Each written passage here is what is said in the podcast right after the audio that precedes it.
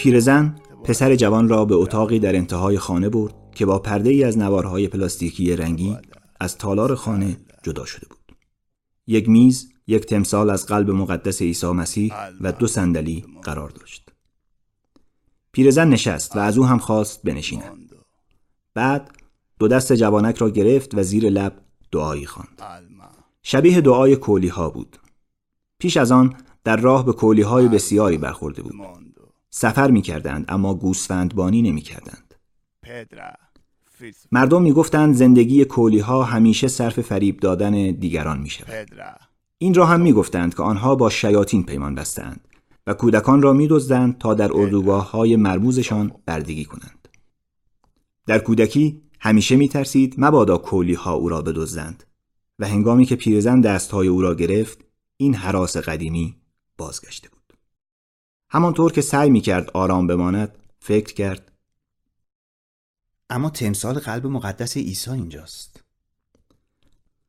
نمی‌خواست دستهایش بلرزند و پیرزن حراسش را بفهمد.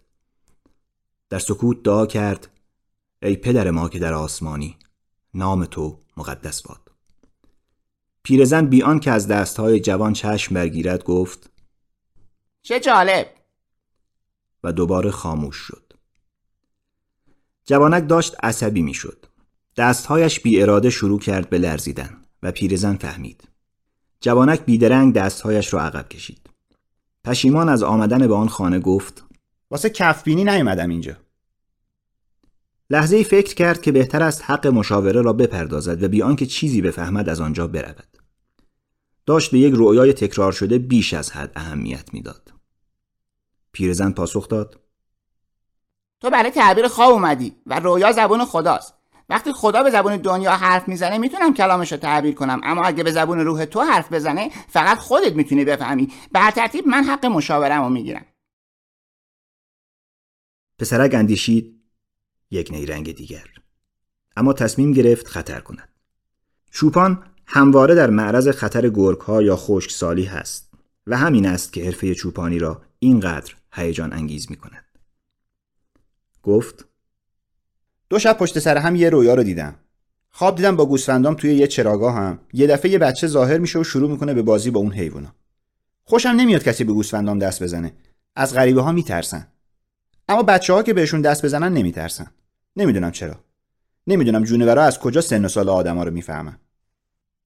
پیرزن گفت برگرد به رویات مایتبم رو آتیشه تو هم زیاد پول نداری و نمیشه تمام وقتمو بگیری پسر جوان با کمی بیمیلی ادامه داد.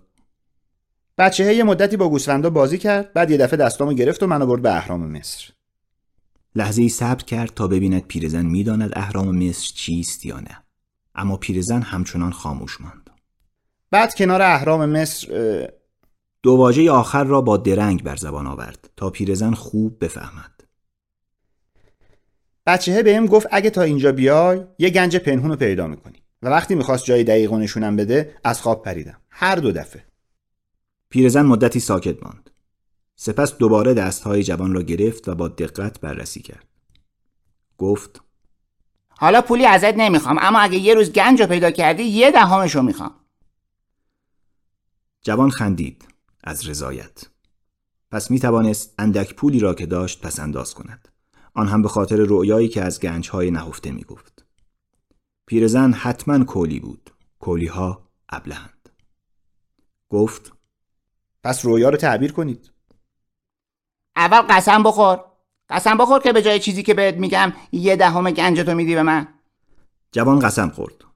پیرزن از او خواست به تمثال قلب مقدس عیسی بنگرد و سوگندش را تکرار کند.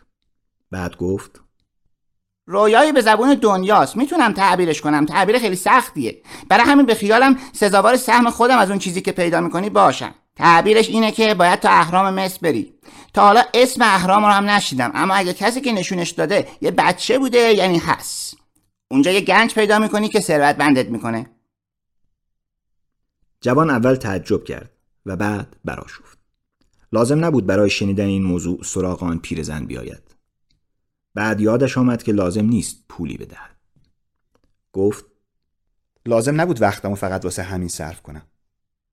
برای همین بود که گفتم رویای سختیه. چیزای ساده غیر عادی ترین چیزا و فقط فرزانه ها اونا رو می‌بینن. حالا که من فرزانه نیستم باید هنرهای دیگه ای بلد باشم مثل کف بینی و چطور باید به مصر برسم؟